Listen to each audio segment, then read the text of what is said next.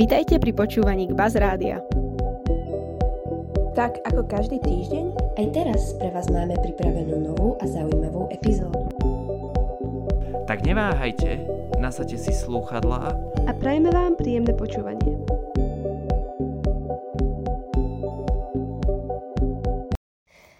Hello and welcome to today's episode. We have had some troubles with recording the audio at the beginning, so unfortunately it will cut from the moment we fixed these problems. But anyways, we had a very special guest because it was no one other than Mr. Marian Steiner, garant of Gbas Writers, Caris, Gbas Radio, admin of Steiner Makes Bread, and part of the English department. Thank you for coming. The first question Mario asked was When and how did you realize where you want to go to university and that you want to be an English teacher? Something natural that came to me. I spent a lot of time watching cartoons in English and listen to music. I think it all started with um, the Beatles. My father was a, a fan of music, so I, I, listened to a lot of m- music in that way. And I remember I learned the English vocabulary when I was maybe six or seven. I was in the first grade, so I could already read the alphabet. And I had a, a very, very old dictionary at home English, Slovak, Slovak English dictionary, published during the dark days of socialism. And I looked at the alphabet and I learned the alphabet by heart. So the phonetic symbols were there, so I learned, you know, A, B, C, D. Then uh, I chose my university very cleverly. I didn't want to be busy because I wanted to have time to do other activities and when I thought about it, I, dis- I basically realized that English is something I've always enjoyed, so why not actually study English? So that's how I ended up in, um, in Prešov, the university, Prešov University. And that was the starting point. Uh, I got accepted to the teaching uh, degree. It was a one degree program, so I didn't have any other combination. This was only open for uh, people who would become English teachers, and this was a program that was sponsored by uh, PHARE, the, the European Union program. So there were a couple of us who only studied English. And when I did my first teaching practice, I realized that it's actually something I might enjoy.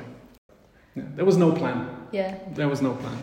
Uh, so you mentioned that one of the factors was um, your free time and you that you can choose your activities outside of the school freely. Mm. So, what were some of the activities you were doing while studying? Mm, I really liked Prešov as a place of study. It's a beautiful town. It's, it combines a history. There's uh, a lot of old uh, mixed in with the very creative hub of students. So that university covers all programs, and I really enjoyed meeting and basically interacting with people of different courses, uh, people who studied aesthetics. So they were involved in theater, and I really enjoyed theater.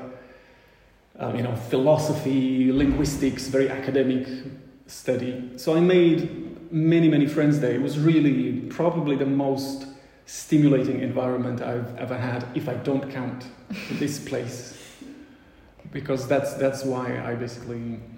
So so yeah. So to answer your question, I I did many activities. I, I think theater was uh, very very high on the list because we actually also rehearsed a play. So I actually also acted in a theater play with my classmate and our English speaking uh, professor. Although he wasn't a professor, but he was our tutor at the university. Then of course reading books and just just enjoying my time there and uh, going out at night in this beautiful historic setting. So that was that was. and didn't you uh, didn't you consider becoming an actor? This was something that my family thought I would become, but I there was something about it that didn't really attract me. I enjoyed it as a hobby. I really enjoyed the excitement, the creativity. You know, I, I for example, I would go to the impro league competitions. So you would get a topic, you would have two minutes to prepare and on stage. And there's something about it, that danger, that feeling that you are that you are creating something out of nothing. So that, that there was always something that really attracted me. But I wouldn't imagine doing it as a career, and I'm very happy I didn't go that way. Uh, because I think being an actor these days is very, basically very, very soul crushing because you have to do promo and you have to, you know, attend different events that people pay you well for those events, but you know, it's involved with some kind of private companies and, and political parties and so yeah, yeah, I'm more than happy to be a teacher, and I, I like attention, obviously, but then I like to walk away from that attention and be in my own cave. So. Did you ever notice, uh, maybe uh, while teaching, that you might be using this part of yourself? Well, I'm not sure. I, mean, I don't. Uh, I think. Well, a huge part of it, yes, yes. I would definitely agree with you.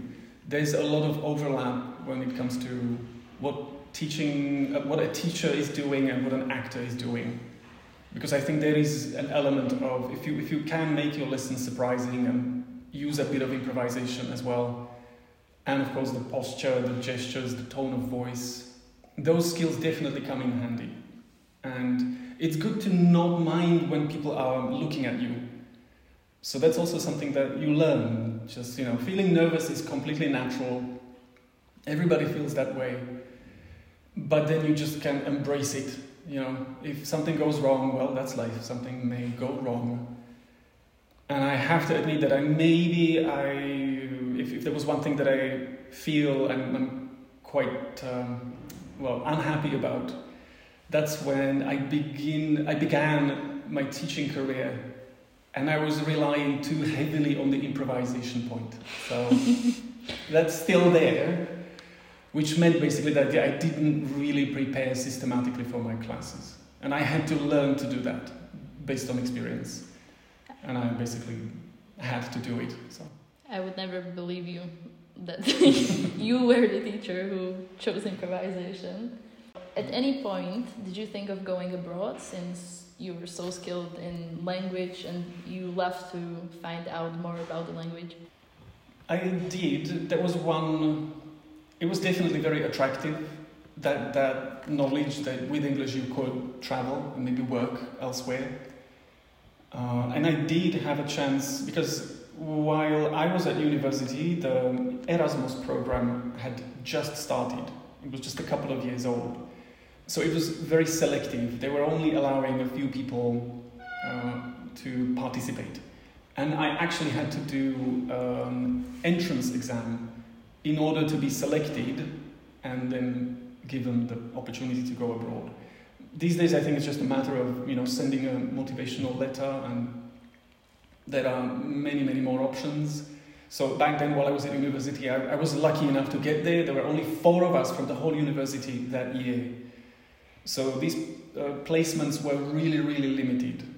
Mm, but I was really happy to have had that chance, you know. So I spent one semester abroad. It was very near Manchester. And that was one direct experience that I had with the English language and the culture and everything. So I was very happy to do that. But then I thought, hey, that's enough for me. I'm more than happy to be in Slovakia and be a teacher. And I didn't have the ambition to teach anywhere else probably out of comfort, you know.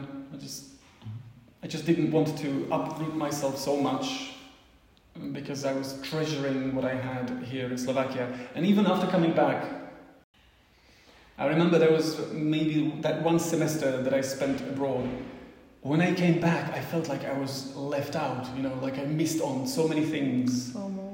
So I really took that lesson. I really, really think it's very important to be aware of the things that you are losing if you are making the choice to study abroad and leave your roots. You know, it's a cliche, but that's how I felt.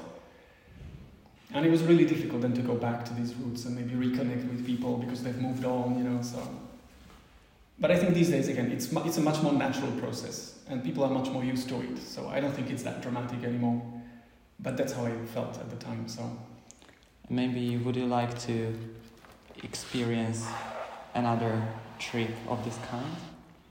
You know, for for a Um, semester to go abroad? And If it involved other people, and if we go, you know, if, if there were more of us, maybe, if I think of this practical context, if a couple of us, you know, teachers from the English department, um, but that would be the condition. I wouldn't want to do it um, anymore because mm, I think it's a little bit too late for that, although I feel like I've seen enough, uh, although I've barely seen many places, of course. You know, there's so many places you could go and travel to, but to me, what is important is that I just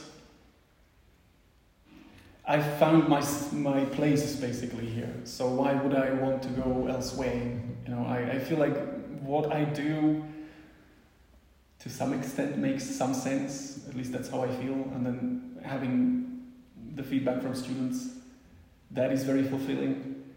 So again, I think it's the question of this, again uprooting myself and going somewhere else. If it's something short term, like um, you know a weekend somewhere as a seminar, a workshop, that's different, of course. But I wouldn't go somewhere for a, an extended period of time anymore.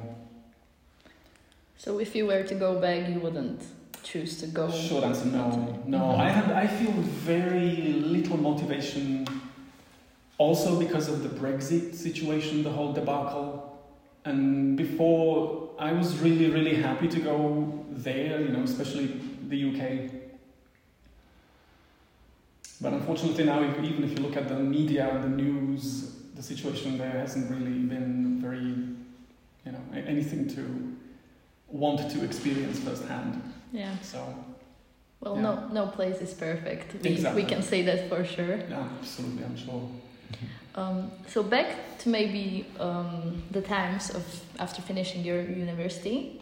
How did you end up here? Um, I know that you are from Martin, obviously, so you probably knew about this school before. However, what made you sign up for this this school or want to teach here? Mhm. It was, I, it was on my radar. I was aware of this school, and I, I, I missed it by one year. I, when I finished my primary school, this school was already open. It was already, I think it was the first year. So, but I hadn't known about it then, and we weren't aware of that. But soon afterwards, I heard about this place. You know, there's a bilingual gymnasium, you know, somewhere here close by. So that, you know, I missed that option to actually study here by, you know, a very close margin.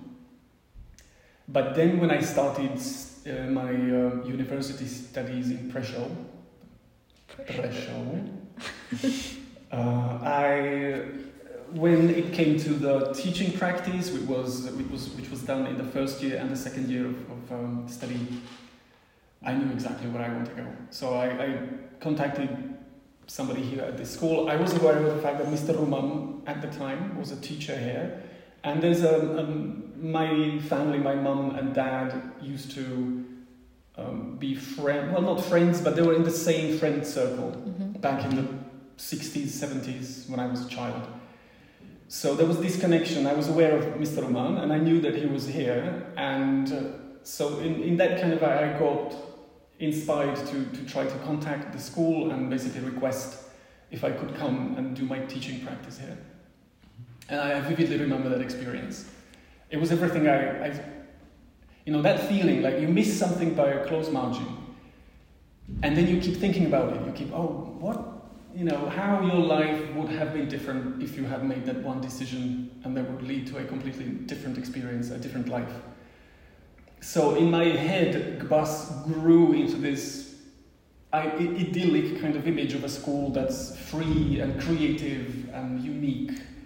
So that's how I felt when I came here, and my, you know, even my highest idealizations actually proved to be quite close to the truth, Mhm. to the reality. So I was really impressed.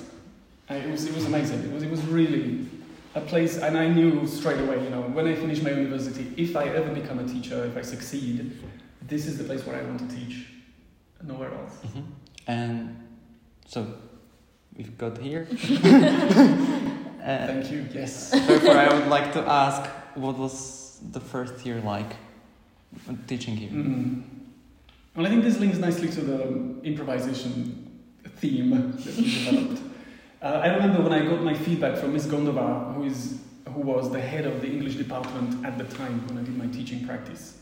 I did my interview with her, and Mr. Dorowski was the headmaster at the time. So I, I did my job interview uh, first with him uh, and Ms. Boshanska, and then I um, was handed to Ms. Gondova, who became my um, well, like an introductory teacher. We, we have this scheme, uvádzajúci učiteľ. So somebody who's experienced who can help you. And the first feedback I remember from her is something along the lines of, well, he's clearly a natural born teacher. He only has to spend more time preparing the lessons. so, and she was right. I kept thinking about this. I, I, there were so many opportunities to, to look back on my lesson, and then just these words would ring in my head. And I would say, Yes, Miss Gondova, I know, I know, I should prepare much more systematically. Even. Yeah, this is So- why um, good criticism is good because now you're one of the teachers who has very creative approach to preparing for lesson.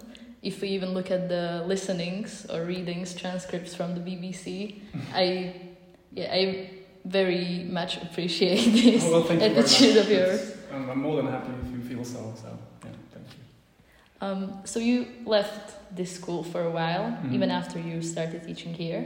So has this, what you said before, made you come back, or what was so special that drawn you back? Yeah, I, mm, I spent the first. I think the, the main reason I decided to leave. Uh, well, again, I was quite lucky when I began. I, I got accepted. It was in 2004. And I started at the same time as some of our colleagues who are still teaching here. I remember it was, I think it was Miss Ochkova mm, and Mr. Goebbels, whom you might know, at least from you know, hearing about him, he used to, we, we basically began, we, we became English teachers here, and he was a biology teacher as well. And we really got very, very close in terms of spending a lot of time together because we were colleagues here, we were starting together, and we had the, well, we had a job after school, we used to teach in uh, language courses in Martin. So when we finished our classes here, we would get on the bus, go to Martin, have a coffee, and then go and teach our classes. And then when we finished, we came home, and Mr. Goebbels had a Xbox 360 at the time, I think it was. So we spent some quality time gaming on his Xbox. And we would go out to town. He had some other friends. There were some other native speaking teachers who were here. And we created this kind of a group of people who, and we would go to, you know, out quite often. So it was, it was really, it was amazing. Um, but the reason I decided to go was that I was really, really, I felt like I was thrown into this very fast because as soon as I got here, um, circumstances were such that I had to become a form teacher as well. So in my very first year of teaching, not only was I a beginning teacher, but I was also supposed to be responsible for a whole class. And this class was um, not first years, but third year students. And I felt like I, you know, you, you barely know your, you, you can't even, you don't know the school, you know, you, you have very little to actually help them with because you yourself need help most of the time. So I really felt like I was, in some ways, I was failing. I wasn't really doing the best I could.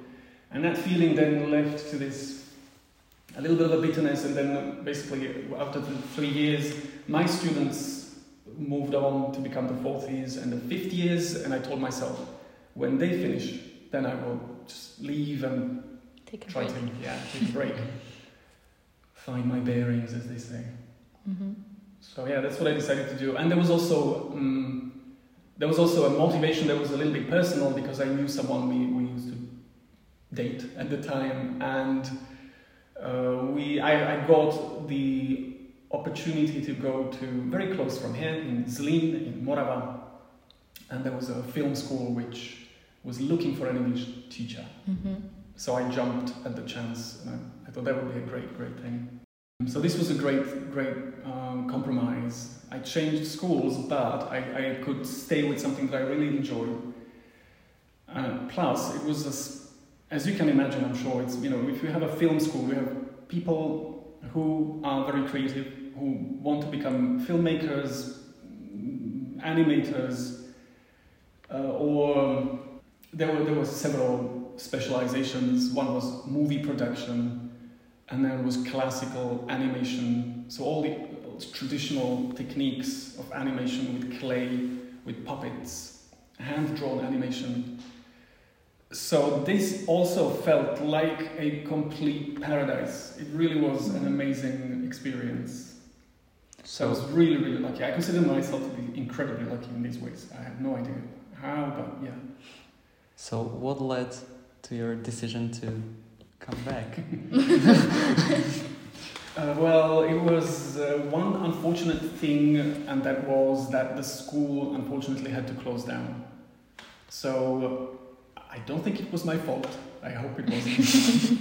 uh, but they, after maybe I think it was about four or five years in Zlin, mm, they wanted to transform into a private school, and not a school for university students, but a school for secondary pupils, or you know, sec- it, it would basically transform itself into a uh, animation and filmmaking secondary school. So we were offered to stay, or we were offered a very nice uh, package of compensation because our contracts were basically uh, stopped or cancelled. So I got this offer to get this compensation. I, again, I felt like there was a period of my life that naturally became to a close. So I decided to come back, but I did not come back here to Suchan. Oh, but this is the like in an unlucky situation, I have to say. um, so where, where did you go then? I became a translator because I was looking for an experience of a traditional office job. I was I was maybe considering whether a career in a um, traditional office job might be something for me, and I could, you know, again use my English knowledge. It was for a global company that does localization services all across the world. Mm, so they had a branch in Žilina, and again I saw that they were looking for linguists with English and Slovak. I applied, and I was lucky to be ex- accepted. So that's what I did for two years. And did you translate text, articles, or Well, I had the chance to experience what it actually means to be a translator. Because there's quite a. The view of a translator is that you, you get really fascinating books and you can, you know, you sit by the fire typing away and translating. But 99% of the job was very technical kind of translation, so manuals, ev- everything that a product that is coming to a local market uh, had to be localized into Slovak.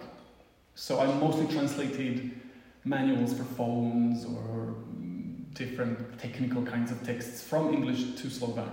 That was 99% of the, of the work. So very little creative work, very little artistic work. That's a great aesthetic. Sitting by the fire, translating a manual with your glass by your side. Staring dreamily out your window. So, as you said, you were translating. Mhm. So I can imagine that that, that was quite boring for you since you since you like to uh, be you know in a collective of people and also I can imagine the community in this school is one of the best things about this school. Yeah. So would you say that it was a good decision to maybe go from these jobs and not go further? Since you were so immersed into culture and art, Um, did you maybe want to try something else as well, as well before coming back to teaching, or maybe do you regret not doing that? At that stage, no, not really. I had a chance to, you know, put my toes into many, or well, not many, but some of the um, alternative lifestyles that I was curious about.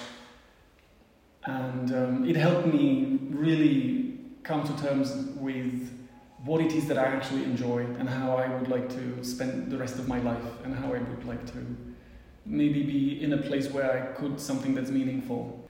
And um, the funny thing is that even while I was working for this global translation company, I, after a few months, I came to the HR person in the company and I asked her whether it would be a good idea to start teaching my colleagues English. Mm-hmm.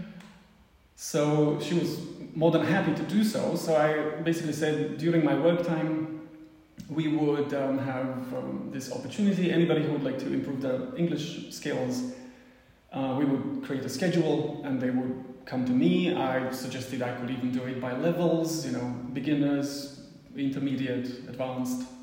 So while I was doing this, there was one point when I asked myself, right, so here I am in the job of a translator, a linguist, and I am teaching my colleagues English. Is this normal? Is this something that, you know, is there, is there something that I might be missing? So that was the point where I really got this craving to go back to this place. I thought I was ready, you know, but by that time. It sounds like very big words, like, um, you know, like a, a sports personality, but it really, it really felt like it. I felt like it. Now I know what I want to do, and I would have no regrets. Typical Suchani ambience. But in the middle of this thinking whether to come back or st- stay in the uh, in the job of translator, didn't you consider changing your expertise from en- an English teacher to something else? That was never uh, something that I would think about. No, I. It would. I think it would have been quite a big leap to make, and I'm not saying it wouldn't be possible, but it, it, that one fact hasn't changed throughout my life. I really enjoyed uh, English as a hobby as well. So I love, you know, all the things that I'm sure you enjoy as well. So reading books, consuming content in English, having the chance to read the latest paper or, or any kind of um, field that is in, of interest to you. If you learn or if you can speak English, the doors are wide open for you. So I, I, I knew I wanted to stick to English, and I was just considering these things. You know, what, what, what kind of a context that would be in. So after these experiences, would you say that your attitude towards teaching here has changed in any way? I think it has. I, uh, the experience of this office job taught me to be more systematic, and that was one thing. Also, the experiences with uh, I learned a lot while I was doing it because you know there are certain aspects of Slovak and English that are really fascinating, and if you have the chance to look at it as a translator, even if it's something boring like a manual to a whatever power adapter, you still have so many opportunities to compare how language works. So then I, I started to study uh, etymology of words and linguistics as a just uh, out of interest. So um, this was something that I could then use in my teaching as well. So I, I think I was definitely much more experienced. I I felt like even if I become a form teacher, there's now probably a better position to be a form teacher, so I could actually do something useful other than panicking. And the other factor was that, yeah, I, I knew in, in my heart that, yeah, this, this place was something that I really wanted to go back to. And I wouldn't say start over, but just pick up and continue where I left it. Mm-hmm. People who go here are well aware of you being a garant for at least three clubs in this school, which are all creatively inspired or creatively driven. All right, that's a so, um, do you think you still have some free time yourself since you have many responsibilities considering these? Hmm. Yeah, a great question, Jasmine. I Well, you are sitting here on Friday at Yeah, fourteen we thirty to doing the podcast. as are you, by the way. it's like, have you got a life? Uh, We try. this is our life now. absolutely, Absolutely, Um, I have a very, I mean, just the fact. I mean, look at me. I haven't got a family. You know, I haven't got children to look after. I've got a dog, but that's pretty much it. So maybe there's this again a trade-off. If you if you really enjoy something, maybe it's also.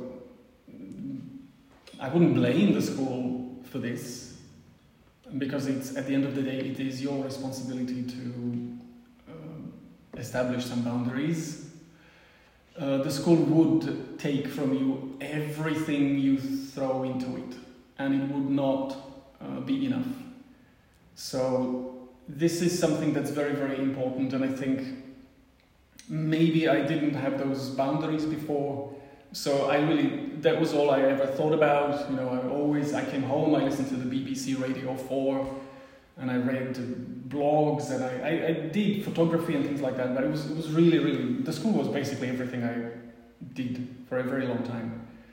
And then perhaps also that, that that's one reason why you, it's good to have some extra experience to then come back with this better position and you know where the boundaries should be and then just you know learning to say no and all these messages that you young people now know very well that are very important in life.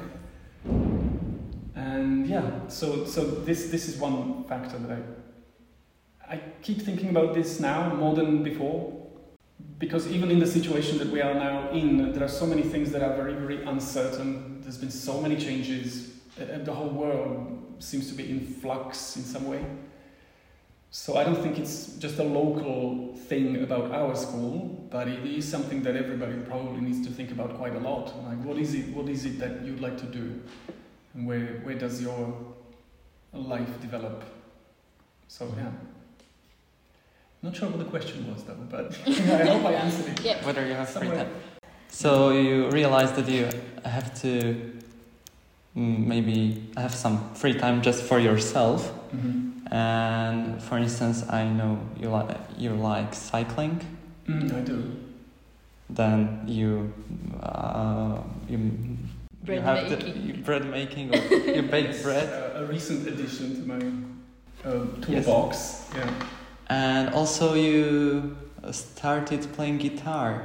How did you get to Oh, this? I was dreading this question. well, actually, I have an excuse, which is not really an excuse, but my guitar needs fixing. My guitar is broken now. I'm, I, I need to You buy smashed it. like a true rock star. yeah, um, it's it's it's just a small thing that I could buy in a, in five minutes, but that one small thing prevents me from uh, touching my guitar. So yeah, I, I think it's one proof, one evidence of the fact that yes, sometimes you just start something. I I have had many things that I started, but then didn't pursue. And this is something about my personality, I guess, as well. I'm quite curious about so many things, but as I know is the problem for many hours, many of our students, there's so many things you can, yeah, you, you, you can be successful at, curious about, um, but that may mean that you don't know where to go. Exactly. I have a- an additional question to that. Uh, since when is it broken? Oh. it's been at least a year. Oh. and have you ever tried writing your own song?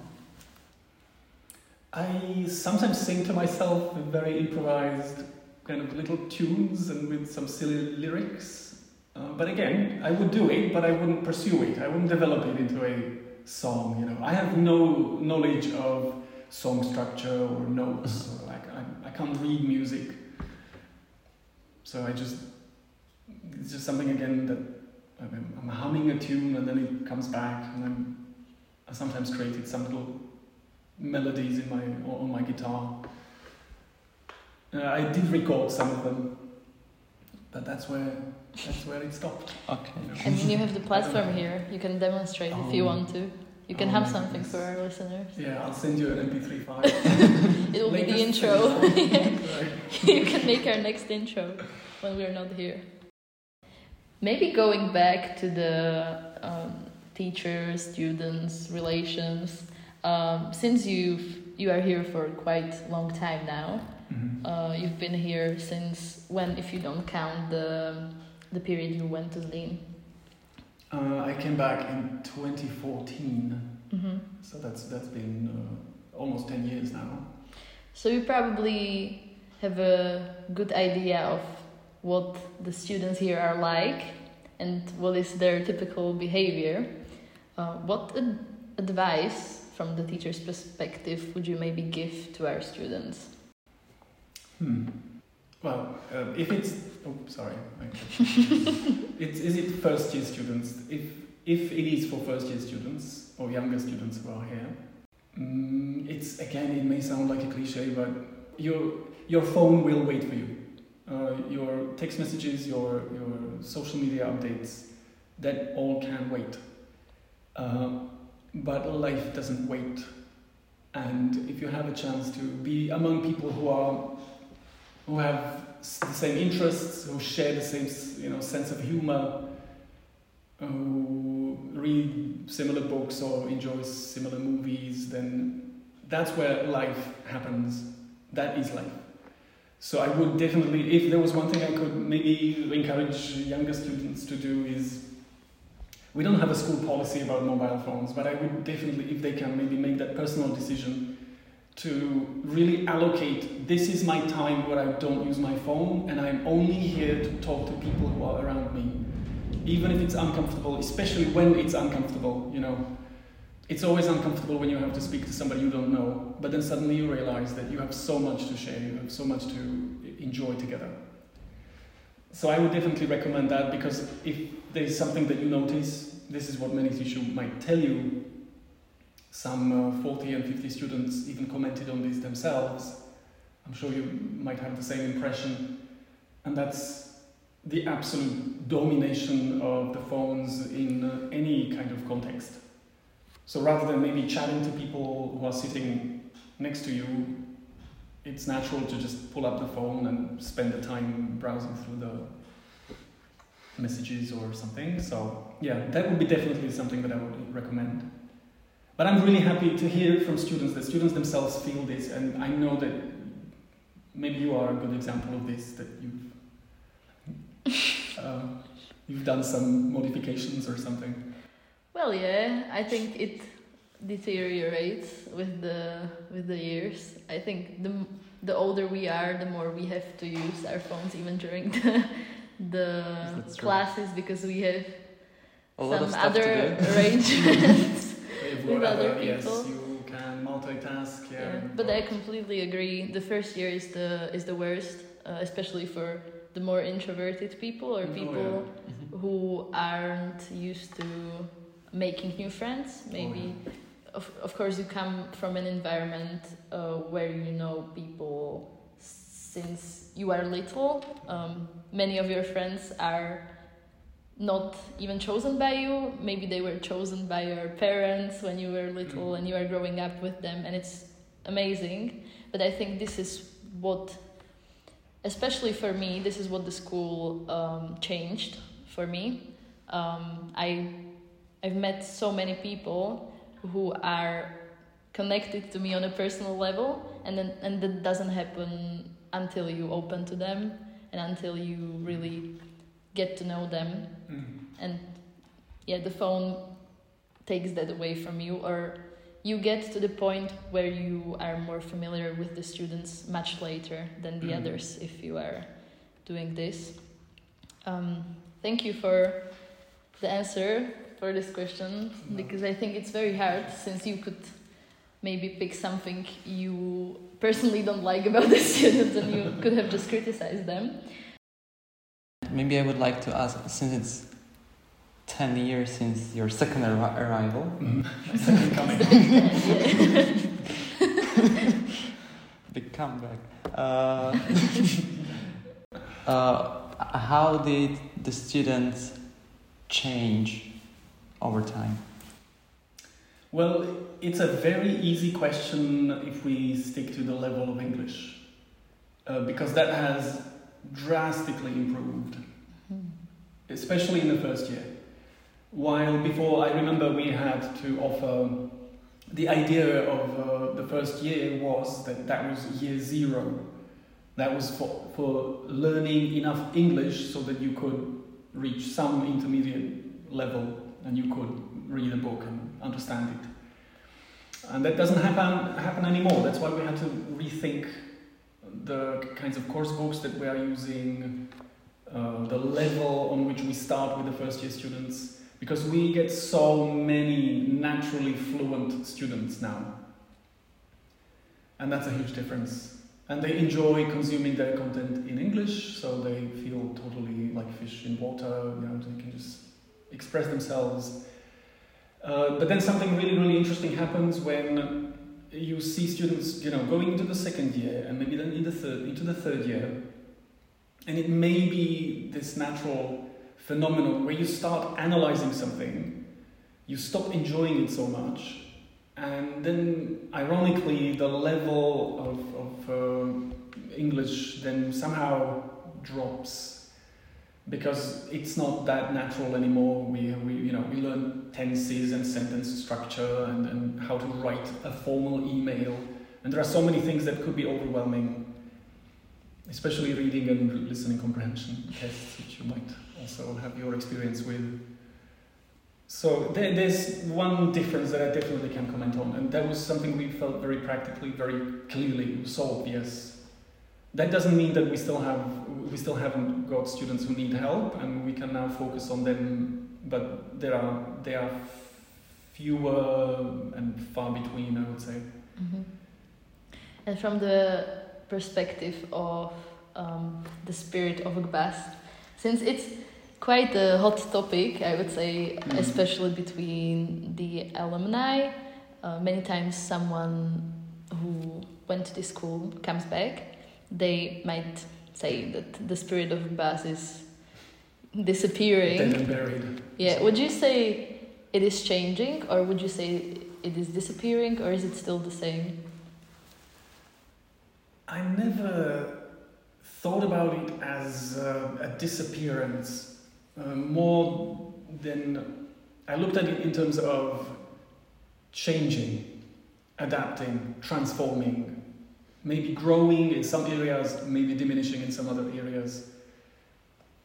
Uh, I wouldn't blame the students, I wouldn't blame the teachers, and I wouldn't blame the school. Um, because this is something that you can definitely experience even if, again if you if you look at society at large the way we communicate has changed um, there's many more cars now oh, no flying cars yet. um, but no flying cars yet yeah, no hoverboards yeah so yeah, I'm, I might be avoiding the question but I don't know because nobody has ever seen the spirit of the Gbas, and I like the meme that it had created. Some Even the fact that it's dead now, I mean, that's part of the, the, the postmodern kind of understanding of what it is. some people might argue they have seen him. Ah. Oh, it's a he, is it? Yeah, some some people say it's a specific uh, teacher who doesn't teach here anymore, I. Alright. alright. but we'll I'm leave it ask. there. of course. Um, so that the interview is more engaging, we have decided to ask one student and one teacher whether they have any questions for you. And I think we can start with the student. So it's a fifth year, Emma Zholkova. If oh, you know. really? Yes. Okay, alright. Oh, what a sweet surprise. And she would like to know uh, how would you describe your perfect day? Well, the first thing that immediately comes to mind is the image of uh, sitting somewhere very, very remote and somewhere with a beautiful view, where I ideally got by bicycle. and perhaps when I have sat there, sat there for enough time to just enjoy it and reconnect, then I would probably go back to some kind of a cottage where people I know would be already sitting and a drink would be waiting for me or a hot soup or something like that. Uh, so I, yeah, I, I, I love spending time in nature. Excuse me. And it was just absolutely the first thing that came to mind. So even if it's just that one day of, of you know, maybe cycling to a place, enjoying some beautiful views, and then ending the day with some friends that you can talk to freely.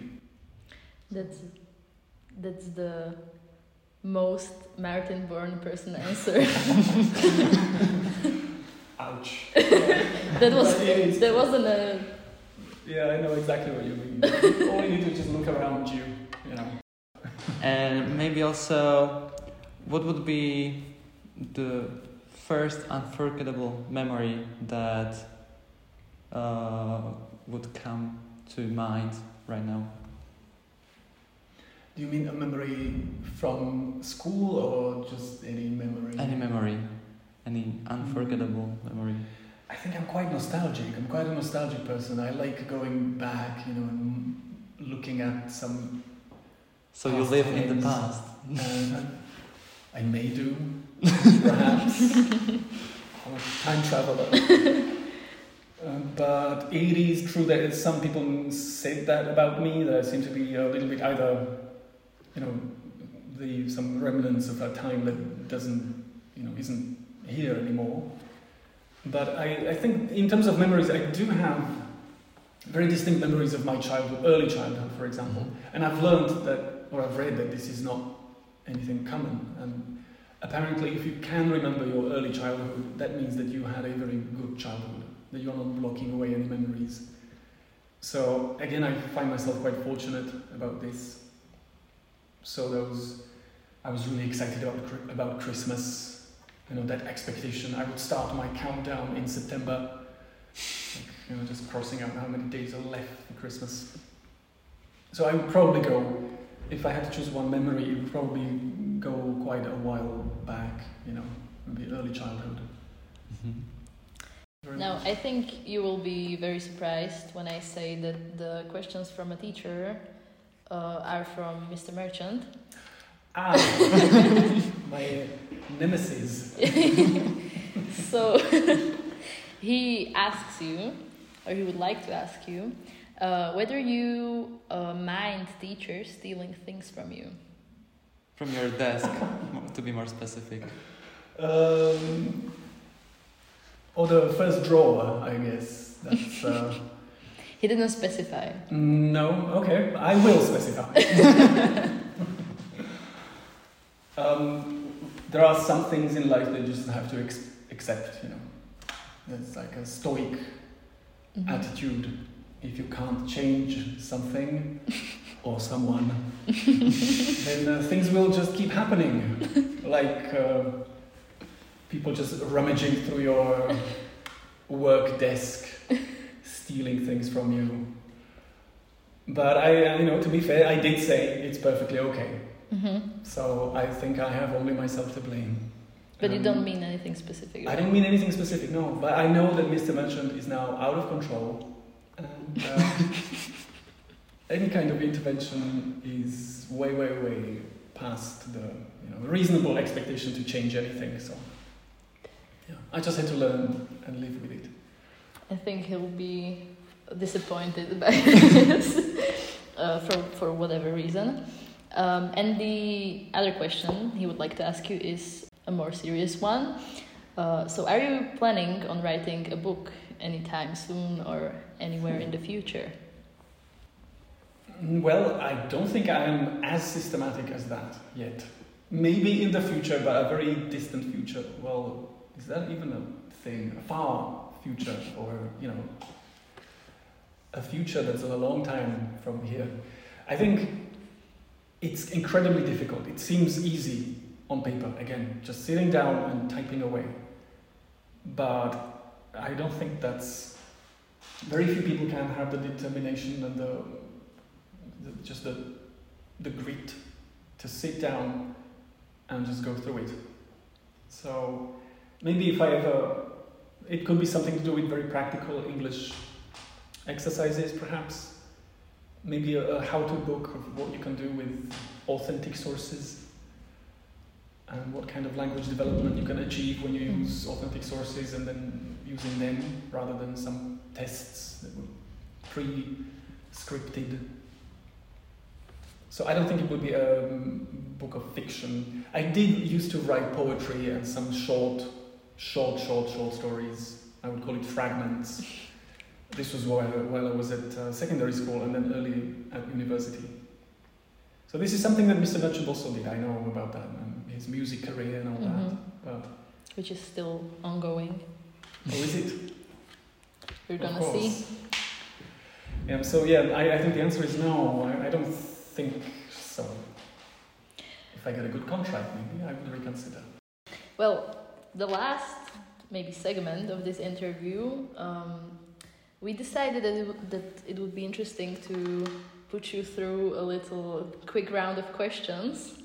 Oh, From both of us. questions. So, do you accept this challenge to answer as swiftly as possible with as short of and descriptive answer as you can? Okay, I will do Give my us. best. Okay. What do you think about pineapple on pizza? Uh, yes, definitely.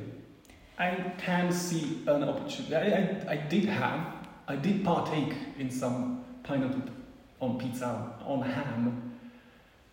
So I did try it and I did enjoy it. I love pineapple. You know, anything you throw pineapple into must be by definition good. Not anything. We're failing Why this am round already. Oh, am I? Because to be honest, No, to no, be no. honest, I've never tried it because I'm scared. You should. You're should try it. like it. This is a round for Mario, and Don't be scared. he wants gen- Okay. genuine advice, so you have to be careful what you say to him. I know it's a controversial topic, so. Yeah. So next one, if you could master one skill in a blink of an eye, what would it be?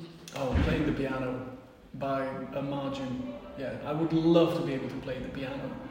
And now the third question is, uh, do you have any book recommendation for us? I read the classics, they're worth it. But I would definitely recommend Dostoevsky's The Idiot.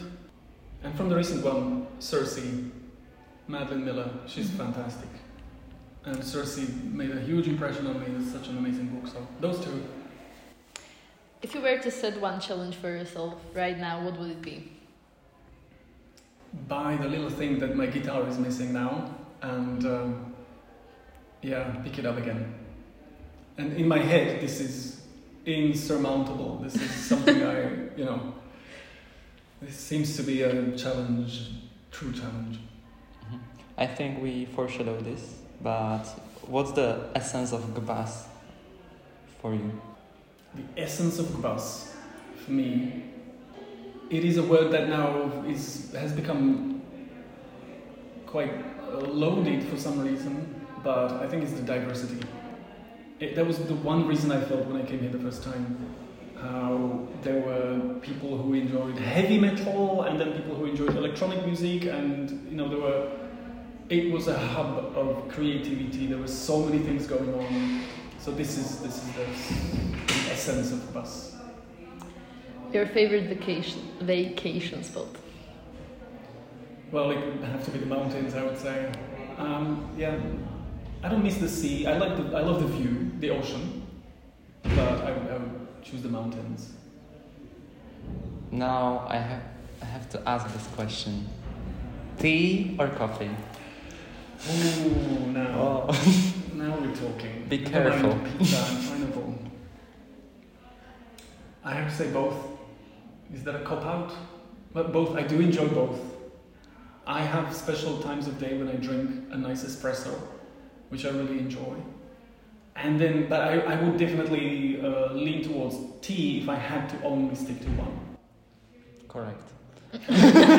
what do you mean? Um, what's your motto, or your favorite quote, if you would like to say? Mm, it is a great question, and then one motto that um, can I tell you two? You can. Uh, one is um, a quote from Yes Minister when the quote was used in a very different context, but I took it to, I interpreted it in my own way. And it's the quote by the famous, the, the genius Sir Humphrey Appleby, who said, But Minister, it takes time to do things now. And that's something that's incredibly profound. So that's the first one. And the second one would be start where you are, use what you have, do what you can. So that's. hmm What about your favorite band or singer? There's loads. But for nostalgic reasons, it has to be the Beatles. A very, very predictable answer. So that would be a band. And a singer. I love um, jazz music, and there were some incredible jazz singers. That, that there's something when they sing, it just, you know, does something to your heart. Like Nina Simone, for example. Mm. So I would I'd probably stick to her. What would you change about Gbas, if there is something? This is the question I usually put to my students because I don't know the answer. But yeah, I do know the answer. Well, it would probably be making Gbas, it may sound terrible, a, a, a phone free area. I know this is, I feel like an old person. Some schools haven't experimented with it, and it has become quite, um, quite common in uh, some of the Western countries, and I've heard that, that this is just understandable, just because of the yeah the effect that social media can have, especially teens, that kind of uh, life stage. So yeah, and I think school should be about something else. And the last, very, very quick question uh, is what are you the most proud of? Of um, keeping Gbas Radio and having so many fantastic students to lead Gbas Radio. I Thank would say this is. Another question? That's I- the last one. That was I the, this was we, the we last can't one, right? top this one. Come on. Yeah, well, that I was just complimented you and. I that was pretty much a finisher. I mean, Okay. thank you very much for accepting. Yes. Oh, it's, it's absolute, an invitation. absolute pleasure. Yeah, I, I really, really. The thing is that, yes, it's such an easy job if you have students like you are, and um, all you just need to make sure is that you are not standing in the way, but maybe just creating some, you know, the environment in which things like this can grow and thrive. My thanks to you, and It I was an- appreciate your invitation. Oh, it was my honor maybe to, because uh, to be honest, I think this was my it's been my dream since the uh, very beginning of my podcasting journey to record one with you. really. So thank you. This is Finally, Mario's Oh my day. God, I mean, what else do you comes need true. if you, if you can make somebody else's dream come true? I mean, what else there is to, to do in life? Yeah. Yeah. Um, but likewise, likewise, I'm, you know, I didn't want to impose myself on you since I'm the coordinator, but um, I'm really, really appreciating the fact that you invited me, and I'm happy that I could be the second interviewer after Mr. Merchant. That was another series. That was the prefect Yes. series. I had nothing to do with that. Well, it's my fault. Sorry. You're, you're forgiven. It's Mr. I, Merchant's fault. I think we should continue with battle. You know, so, uh, we'll uh, invite you and Mr. Merchant, and we will ask you. Next, one will be a duel. All right. okay. Thank you very much. We look My forward pleasure. to the duel. Thank you, Jasmine. Thank you, Mario. It's been a pleasure. Yeah, and for our listeners, thank you for listening to us. What should I say? Goodbye. Goodbye. Bye bye, everybody.